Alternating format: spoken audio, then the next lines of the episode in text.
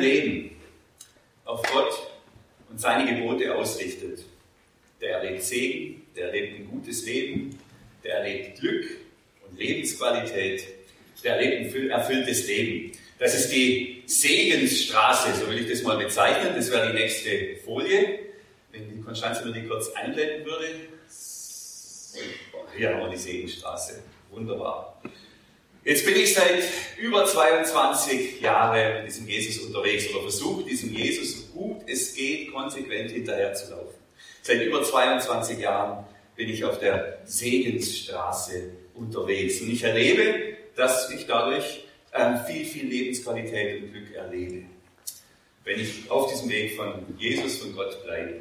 So fordert uns Gott zum Beispiel auf, in den zehn Geboten den Sabbat zu heiligen. Also einen Tag in der Woche zu haben, an dem wir uns auf Gott ausrichten, in dem wir ruhen, in dem wir nicht arbeiten.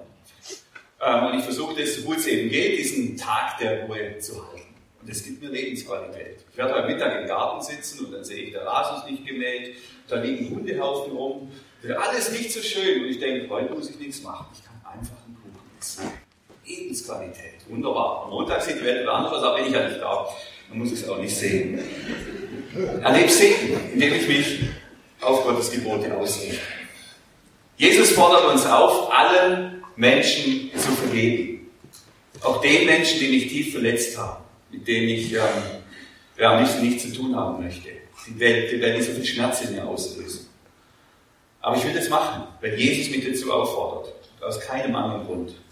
Ist nicht einfach, aber wichtig und dann erlebe ich plötzlich hier ganz neue Freiheit in Beziehung und ich erlebe, dass ähm, Beziehungen ganz neu aufblühen können, weil ich vergeben habe. Da ist ein, ist Neues Miteinander möglich.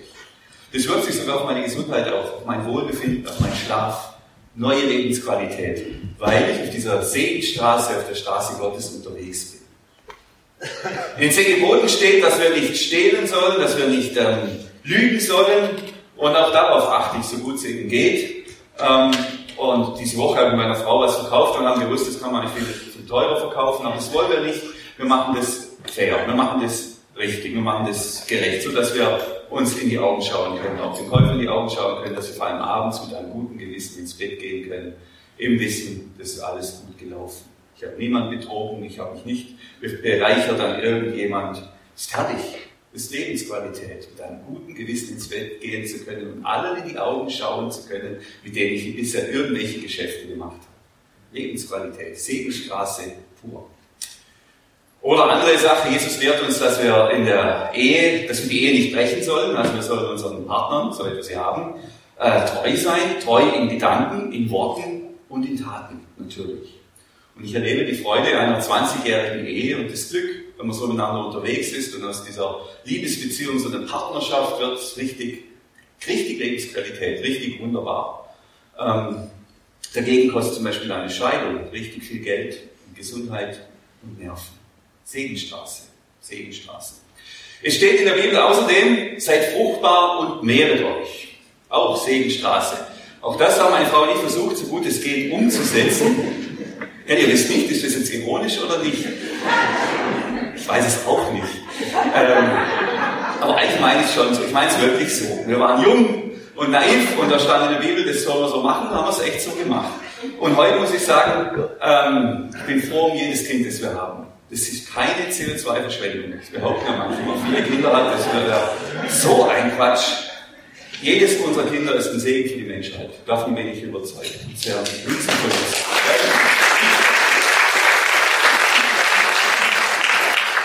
Die Segenstraße. Segenstraße.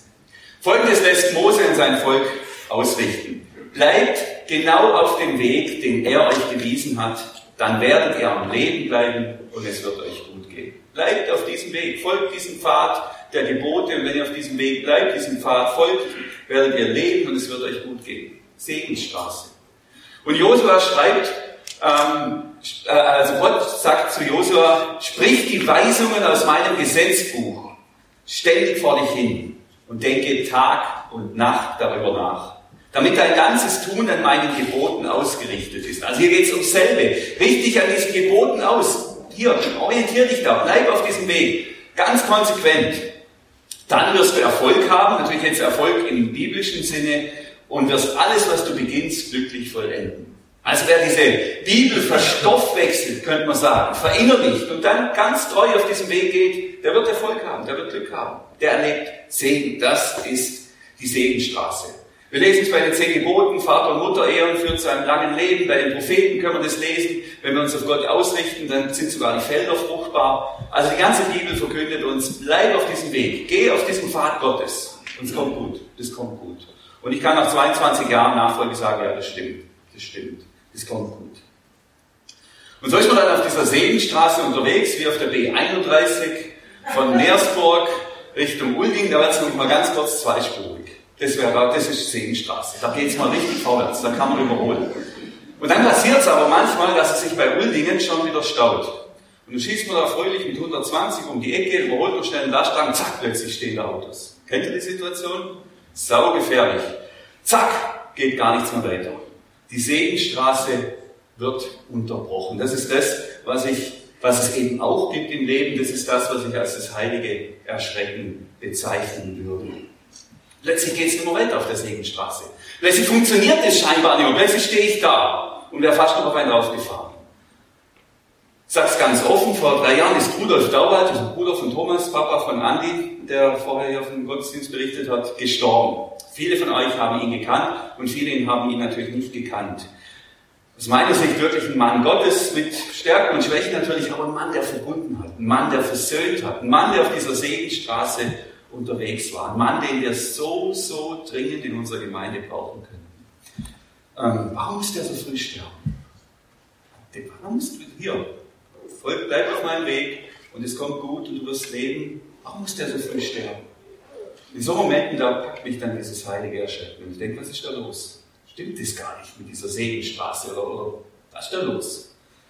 Wir waren beim Baden mit unseren Kindern vor, vor drei Wochen, war es glaube ich, oder zwei Wochen, Sonntagabend am Schlosssee. Ist ein Vierjähriger ertrunken. Sanitäter waren da, der wurde endlos reanimiert.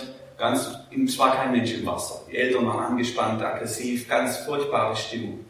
Und es tut mir so leid, es tut mir so leid, was kann denn der Bub dafür mit vier? Was kann denn der dafür? Und die Eltern, es trifft doch den Falschen an der Stelle. Gibt es auch diese Momente, wo ich dann über die Brutalität des Lebens und des Todes erschrecke. So, und unser heutiger Predigtext aus der Bibel, der führt uns mitten hinein in das heilige Erschrecken. Er führt uns mitten hinein in das heilige Erschrecken eines Mannes aus der Bibel. Jetzt weiß ich, jetzt haben wir Urlaubszeit, wir hatten eine fantastische Woche, letzte Woche tolles Wetter und jetzt komme ich damit zum Thema daher. Ähm, wir haben, ich habe Anfang vor den Sommerferien habe ich mal geschaut, was ist im Kirchenjahr vorgesehen für diesen Sonntag und dann habe ich gelesen, im Kirchenjahr wäre vorgesehen, das wäre der offizielle Predigtext für heute, äh, Hiob 23 und dachte ich, schau, schwierig.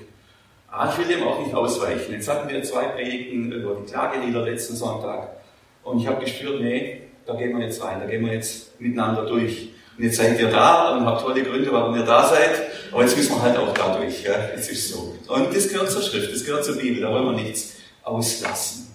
Ähm, vor allem ist es aber auch eine schöne Fortführung vom letzten Sonntag.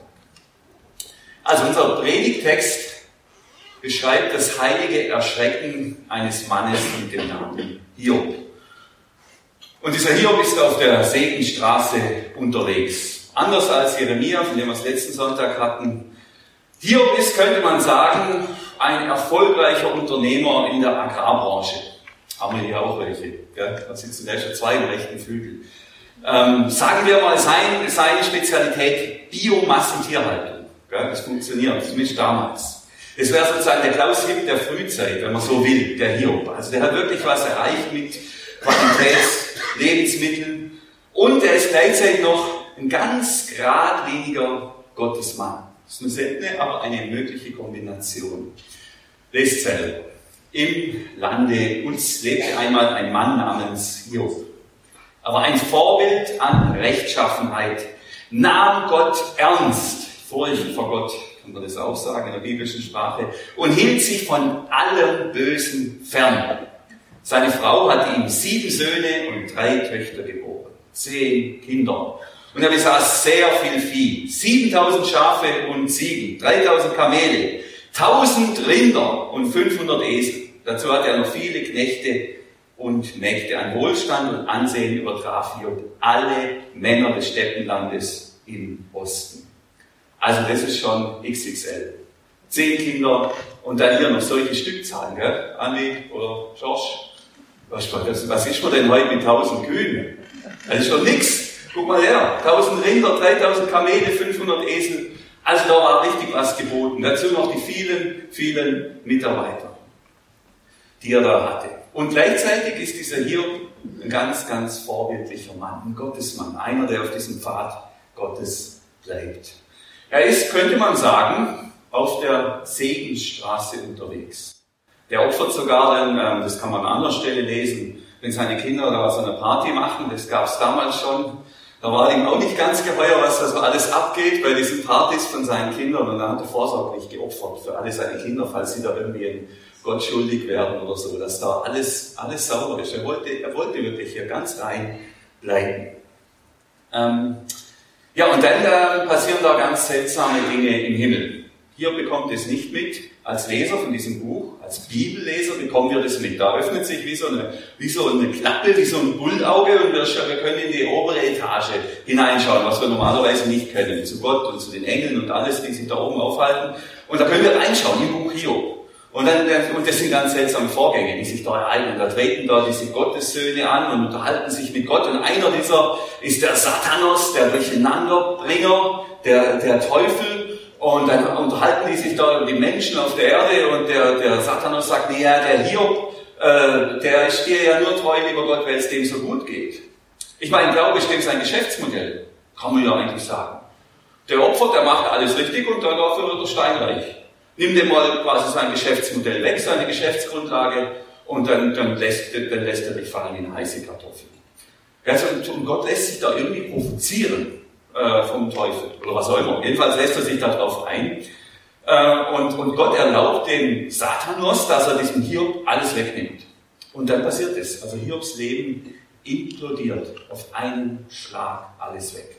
Zunächst mal verliert er alle, all seinen Besitz, alles was er hat was ihn vielleicht ausmacht, was ihm die Würde gibt, was ihm Bedeutung gibt, alles, was er hat. Er verliert alles. Dann verliert er alle seine Kinder, das ist unvorstellbar, alle Kinder auf einen Schlag. Und ähm, nachdem das immer noch nicht genug ist und der Hiob immer noch ganz treu an Gott festhält, äh, darf der Teufel ihm dann auch noch seine Gesundheit nehmen. Die verliert er gerade auch noch.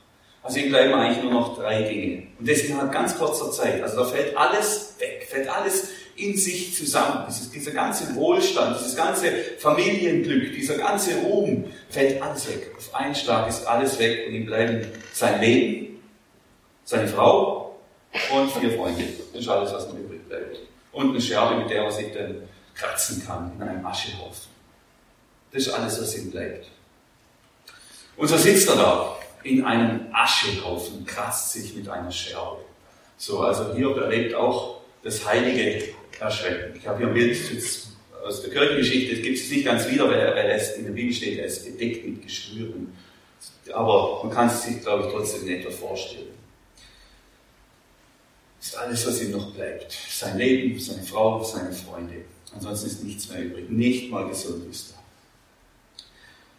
Seine Frau, die ist ja genauso betroffen wie er, die hat jetzt in diesem Buch nicht so die bedeutende Rolle. Man könnte die Geschichte aus ihrer Sicht auch erzählen ähm, die äußert sich da relativ klar äh, zu der Situation. Seine Frau sagte zu ihm, willst du Gott jetzt noch immer die Treue halten? Verfluche ihn doch und stirb. Klare Ansage. Das bringt ja irgendwie auch auf den Punkt. Gell? Wenn dieser Weg mit Gott nur zur Leid und Elend führt, wenn es doch gar nichts bringt, gläubig zu sein, dann lass es doch. Dann lass es doch. Also die sagt ihm, schau mal, in der Jugendsprache würde man halt sagen, die sagt zu ihm, zeig doch Gott den Stinkefinger und verpiss dich aus dem Leben. Das hat doch keinen Wert mehr. Lass gut sein. Jetzt ist Hiob ein frommer Mann und gleichzeitig ist er auch ein Mensch. Gell? Und der will, der will, der hat schon diesen Zorn, der hat schon diese Wut, der will was verfluchen oder jemand verfluchen. Aber nicht Gott. Nicht Gott. Er weigert sich Gott zu verfluchen. Auch da hält er Gott die Treue. Er verflucht was anderes. Er verflucht den Tag seiner Geburt. Ja, muss man sich mal vorstellen. Wenn ich sagen würde, der 4. Mai 1978 verflucht sei dieser Tag, er sei ausgelöscht aus dem Kalender der Menschheit Und dann geht Hiob weiter und sagt, warum war ich denn keine Fehlgeburt? Wäre ich doch wenigstens eine Fehl, oder eine Totgeburt, wenigstens eine Totgeburt. Wenn ich wenigstens eine Totgeburt gewesen wäre, dann wäre ich jetzt da bei den Ahnen und hätte meine Ruhe. Warum muss ich leben? Warum zwingt Gott mich zu leben? Warum mutet er mir das Leben zu? So spricht er aus seinem Aschehaufen daraus. Ich habe noch nie so gesprochen, ich hoffe, dass ich auch nie in eine Situation komme, wo ich so sprechen oder beten muss. So, was denn hier, hier passiert, und ich glaube, da sind wir uns einig, und deshalb steht dieses Buch auch in der Bibel, das ist wirklich unerträglich. Denn es trifft den Falschen. Es trifft definitiv den Falschen. Und da sind wir wieder beim Thema heiliges Erschrecken. Gell? Der gehört doch zu den Guten, der Hiob. Wäre er jetzt ein Waffenhändler gewesen, hätte er gepanzerte Streitwagen nach Ägypten verkauft. Oder ein Sklavenhändler, der am Bodensee fährt, die Pfahlbauten ausraubt und die, die ganzen Pfahlbautenbewohner da irgendwie versklavt. Oder ein Zuhälter. Oder ein Tierquäler. Das war er alles nicht. Ein Kettenraucher, ein Alkoholiker, ein Fresser, hätte man sagen, Menschen sagen können, naja, das hat er sich irgendwie selber äh, zugrunde gerichtet. Aber der ist rechtschaffen. Und die Bibel betont es und die legt sehr viel Wert darauf, dass wir verstehen, dieser Mann ist vermutlich frömmer als wir alle zusammen. Er macht alles richtig. Er macht wirklich alles richtig. Und verliert gleichzeitig alle seine Kinder. Das ist beängstigend, oder? Der stolpert nicht über seine Fehler. Der stolpert, weil Gott ihn von hinten reingrätscht, beziehungsweise der Teufel. Dafür gibt es normalerweise eine rote Karte. Und da frage ich mich dann, wenn ich so ein Buch lese und dieses, dieses, das Meditieren, das war jetzt meine Ferienaufgabe, wie schafft es überhaupt so ein Buch in die Bibel? Was hat so ein Buch in die Bibel verloren? So eine Geschichte. Weil die Bibel, die unterläuft sich ja eigentlich selber mit so, einem, mit so einer Geschichte. Ähm, bleib auf dem Weg und dann wird alles gut kommen und dann plötzlich so eine Geschichte, mitten in der Bibel. Warum erzählt sie uns die Geschichte eines Mannes, der alles richtig macht? Wirklich alles und trotzdem furchtbar leiden muss. Also das ist wie ein Widerspruch. Wir finden beides in der Bibel. Und das ist das heilige Erschrecken. Da ist irgendwie, und das haben alle ausgehalten. Alle Generationen vor uns haben es ausgehalten. Keine hat es gewagt, dieses Buch aus der Bibel rauszukippen. Auch nicht die frömmsten Pharisäer. Dann müssen wir uns auch dem stellen. So, und jetzt gehen wir in diesen Predigttext, in dieses Wort hinein, direkt aus dem Aschehaufen im Lande Uz kommt es jetzt zu uns heute, in unserer Zeit am Bodensee, und wir hören die Stimme dieses frommen Mannes. Wir sind im Kapitel 23, also das ist nicht das Erste, was Hiob sagt. Da wird schon 20 Kapitel lang geredet. Aber es wird da so viel geredet, das muss man da so viel reden. Nun, jetzt sind ja da ist die Frau, die hat sich geäußert, die, die spielt dann irgendwie, geht dann oder was weiß ich, und jetzt kommen da die Freunde, Freunde von Hiob. Und die setzen sich neben ihn und sind, die halten erstmal sieben Tage lang das Maul. Sind einfach da, sind bei ihm. Schön, wirklich schön. Aber dann halten sie es nur aus. Dann müssen sie sich äußern, müssen sie das kommentieren, was da passiert. Und das Problem ist, dass, ich, ich sage es jetzt mal vereinfacht, das ist ein bisschen komplex, aber die, das Problem ist, dass die Freunde von Hiob dieses Leid nicht aushalten können. Also eine Woche schon, aber dann mehr. Und am Ende kommen sie zu dem Fazit, Hiob, du hast irgendwas falsch gemacht. Hiob, du bist schuldig geworden. Das hast du irgendwie selber verkackt.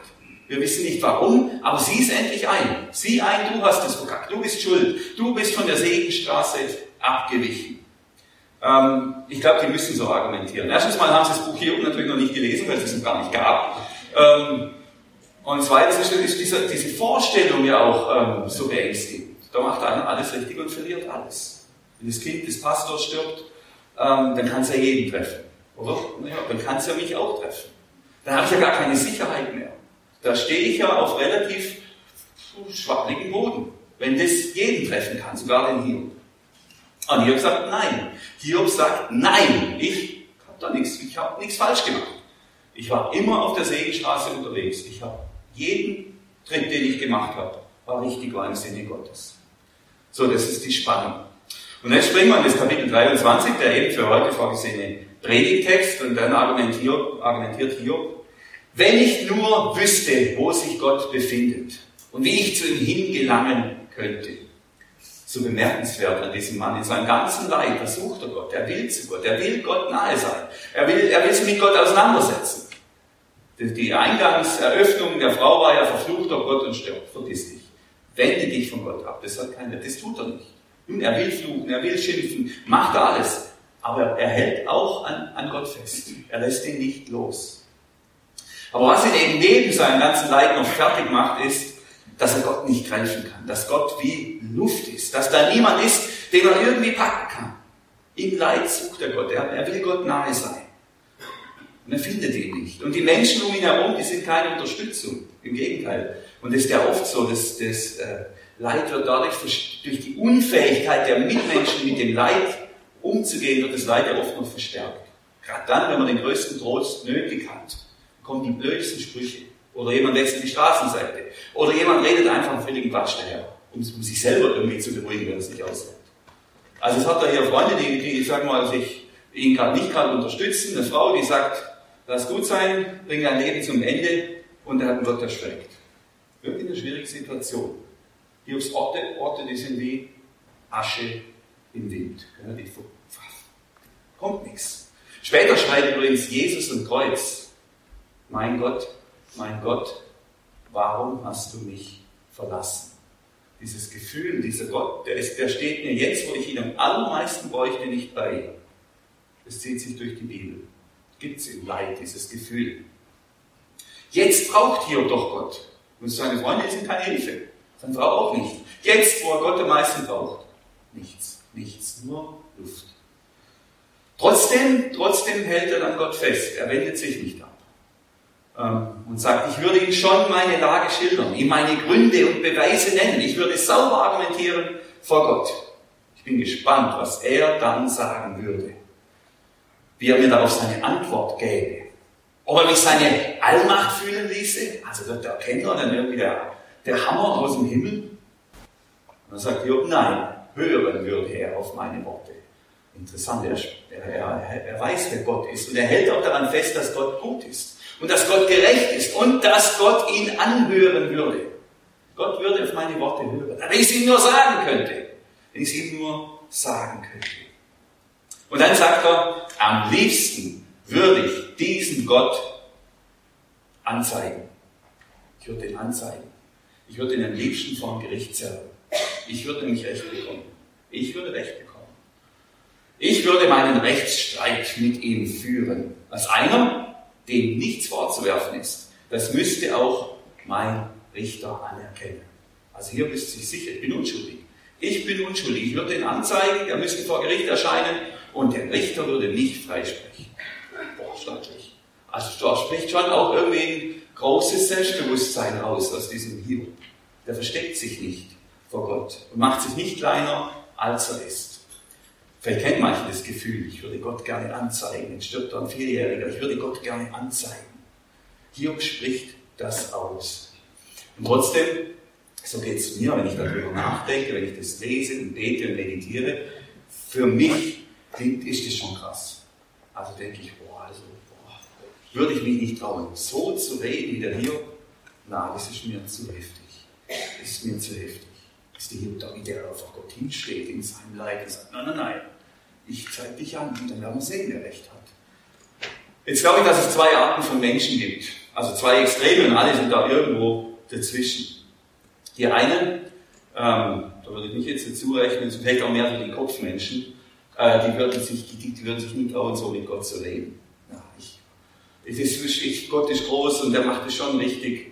Äh, und das ist dann die Gefahr. Es ist bei mir, dass man so die eigenen Gefühle völlig irgendwie abkapselt und sagt, naja, ich bin zwar wütend, eigentlich wenn ich ehrlich bin, bin ich wütend, aber ich darf ja nicht wütend sein. Ich darf auch nicht aggressiv sein. Ich darf nicht unter, nee, will ich nicht. Alles okay. Ist zwar schlimm, aber irgendwie alles okay. Das sind die einen. Ähm, alle, die da dazu gehören, wir dürfen von Hiob lernen, wirklich ehrlich zu sein. Unsere Emotionen ehrlich vor Gott auszulegen. Ganz klar sagen, wie es uns geht und was wir fühlen. Auch dieser Verfluchen des Geburtstages sozusagen. Raus damit, raus mit dem Schmerz und dem Frust. Und dann gibt es die anderen, sind vielleicht mehr so die Bauchmenschen, äh, die sind hier schon in ihren Gefühlen daheim. Die kennen sich aus mit ihren Gefühlen. Und die können dann irgendwann verlieren die ja die Distanz zu ihren Gefühlen, weil sie so drin sind in ihrer Emotion. Ähm, die haben jetzt dieses Problem nicht so. Die, die können Gott alles entgegensteuern, wie es gerade rauskommt.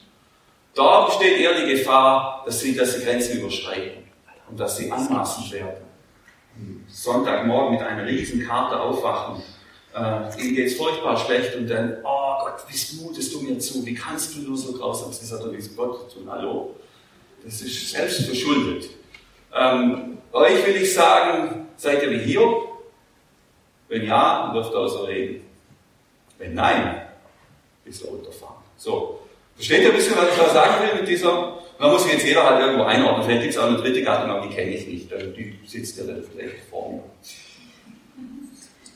Hier findet diesen schmalen Grad, den schmalen Grad zwischen diesem sich ausleben, dem Schmerz und diesem Frust und allem und gleichzeitig aber auch nicht anmaßend werden oder überheblich oder Gott irgendwie äh, unfair zu behandeln.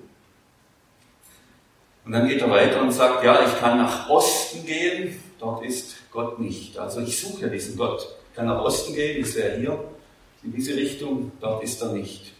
Und auch im Westen, das wäre dann hier bei euch, ist Gott nicht zu finden. Im Norden ist er da tätig. Nein, ich sehe nicht, da ist nichts. Versteckt er sich im Süden? Hier, ich weiß es nicht. Dann ist egal, wo ich hingehe. Ich finde diesen Gott nicht. Ich finde diesen Gott nicht. So ein Frust. Ähm, wenn Gott sich nicht finden lassen will, dann finden, dann finden wir ihn nicht. Da haben wir keine Chance. Da können wir rennen wir gegen Mauern und kämpfen gegen Windmühlen. Wenn er nicht will, will er nicht. Haben wir keine Chance. Sind wir machtlos. Aber was soll, sagt sie hier. Und dann, ähm, doch mein Weg ist ihm schon lange bekannt. Wenn er mich prüft, bin ich rein wie Gold. Mein Fuß hielt sich genau an seine Spur. Ich blieb auf seinem Weg und wich nicht ab. Ich tue immer, was er mir befiehlt. Sein Wort bewahre ich in meinem Herzen. So, und ich deute das so, dass sich hier, hier nochmal trifft. Weil Krankheitszeiten, Leidenszeiten, das sind schon Prüfungszeiten. Und das sind gute Zeiten, äh, wenn es mir schlecht geht, mich nochmal zu prüfen. Bin ich noch auf der Segenstraße? Bin ich noch auf einem guten Pfad? Bin ich noch auf dem Weg Gottes? Äh, hier prüft sich hier nochmal ähm, und kommt zum Schluss, nee, ich habe alles richtig gemacht. Ich habe wie Josua dieses Wort immer im Herzen bewahrt. Ich, mein Fuß ist immer auf der Segenstraße geblieben. Ich bin nie abgewichen. Ähm, da gibt es nichts.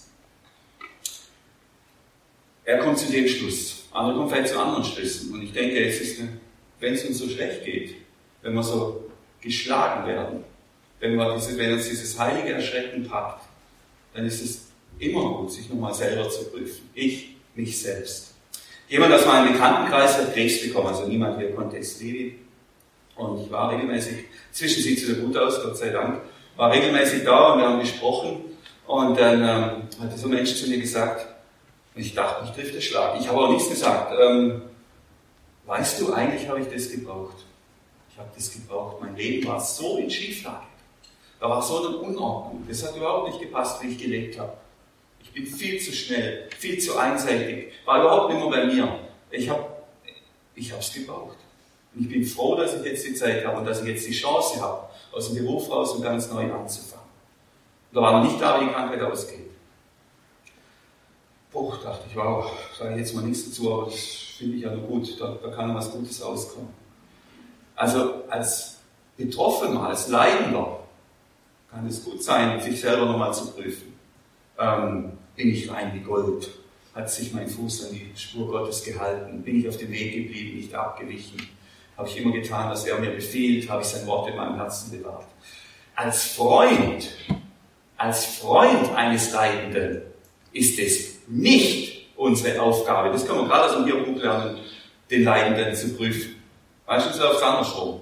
Äh, dass die Freunde dann sich zuständig fühlen und das ist natürlich auch, das kenne ich ja selber. Man hat ja immer eine Idee, warum jetzt der, wo dran das liegt.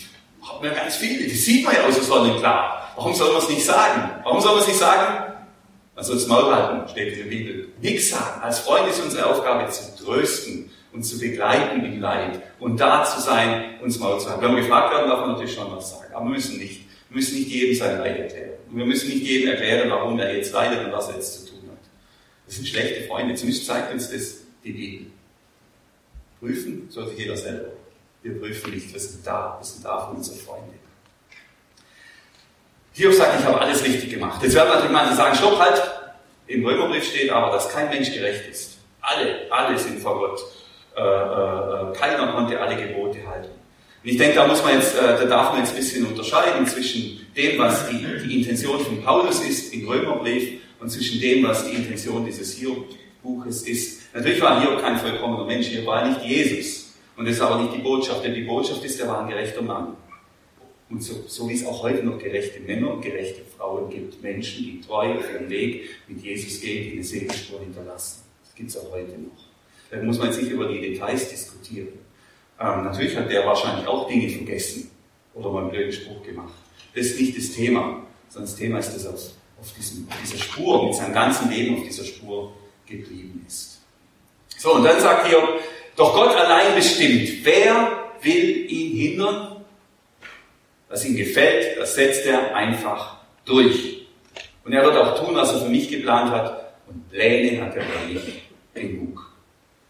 Gott bestimmt und wir sind ihm ausgeliefert. Und hier stellt hier fest, und ich glaube, das ist das, was manchmal in diesen Momenten des heiligen Erschreckens mit uns passiert, mit mir passiert, diese, diese Erkenntnis, Gott ist unbändig frei. Gott ist unbändig frei. Alle Religionen, alles Bitten und Opfern und alle Gelübde und alles Spenden und alles, das ist nur begrenzt wirkungsvoll, wenn es darum geht, dass der Gott sich so verhält, wie ich das gern hätte. Gott ist groß und Gott ist gnädig und er tut oft genug, was wir, was wir von ihm wollen. Aber wir können ihn da nicht irgendwie steuern. Wir können nicht erwarten, dass wir auf unserem Weg treu gehen und dann wird alles gut. Das ist das Erschrecken hier. Manchmal behandeln wir Gott ja ein bisschen wie so ein Zugpferd. Das könnte man mit so einer Rübe oder vorm Mund da irgendwie, dann geht er in die Richtung und dann lege ich noch ein Gelübde ab oder ich spende eine ganz große Summe oder ich sage, Gott, jetzt, wir haben jetzt einen großen Umbau vor. Ich und ich gebe dir die, die Hälfte vom Gewinn. Kriegst du für den Saal und nicht die andere Hälfte. Eigentlich sollte man es fast ausprobieren. äh, vielleicht klappt es ja. Ähm, also Gott braucht das alles nicht. Also Gott äh, ist kein Zugpferd, kein Arbeitstier, sondern wenn man mit einem Tier vergleichen wollte, dann ist dann wieder Löwe. Oder Krokodil und später im, im, im Jobsbuch vor. Ähm, der tut, was er will. Und der tut, wie er es will und woanders will. Ob uns das gefällt oder nicht. Und dann sagt ihr, das ist es, was mich so erschrecken lässt. Daraus dieses Erschrecken. So oft ich an ihn denke, zittere ich. Ich zittere. Weiß nicht, wie oft ihr zittert, wenn ihr an irgendjemand oder irgendetwas denkt. Hier denkt der Gott und zittert. Gott hat mir alle Zuversicht genommen. Weil er so mächtig ist, macht er mir Angst. Gott ist es, der mich erdrückt und nicht das Dunkel, auch wenn ich jetzt vor Dunkelheit nichts sehe.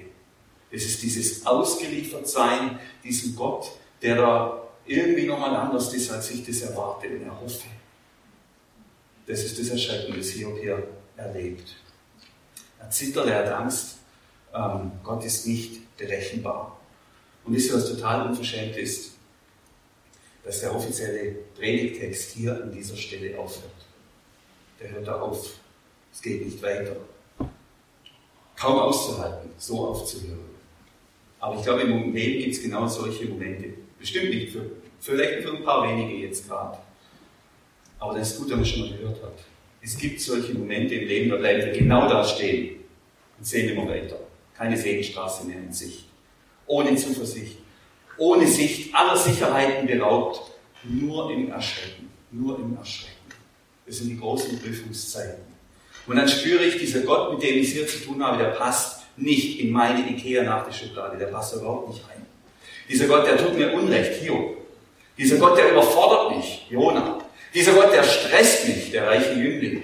Dieser Gott, der kämpft nachts mit mir, Jakob. Dieser Gott, der zeigt sich mir nicht. Und die Einladung, die ich hier spüre, ist ehrlich, ehrlich, ehrlich, so ehrlich es geht, an diesem Gott festzuhalten das eigene Erschrecken auch über diesen Gott zuzulassen. Wir sollen uns ja auch kein Bild machen von ihm. Und trotzdem auch wütend, auch traurig, frustriert und zornig sein vor diesem Gott, aber ihn nicht loslassen. Amen.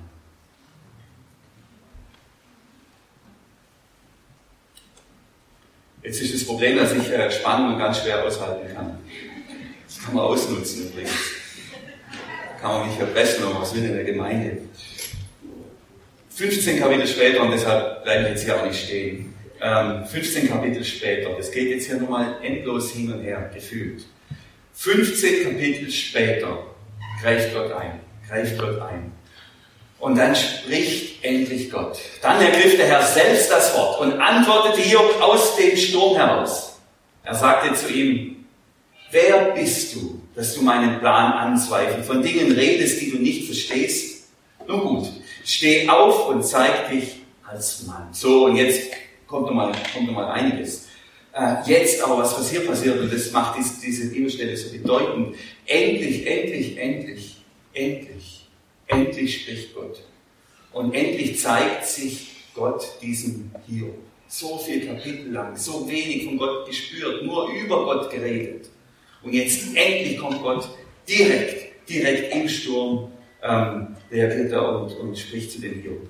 Wisst ihr was? Und hier Gott gibt keine Antwort. Gott sagt nicht, du Hiob, ich hatte da so einen Deal mit dem Teufel laufen, das ging um wer. Nee, gar nicht. Gott stellt nur Fragen. Er stellt nur Fragen. Er fragt, wo warst du? Wo warst du, Hiob, als ich die Welt geschaffen habe? Wo warst du? Wo warst du? Er stellt nur Fragen. Und das reicht dem Hiob.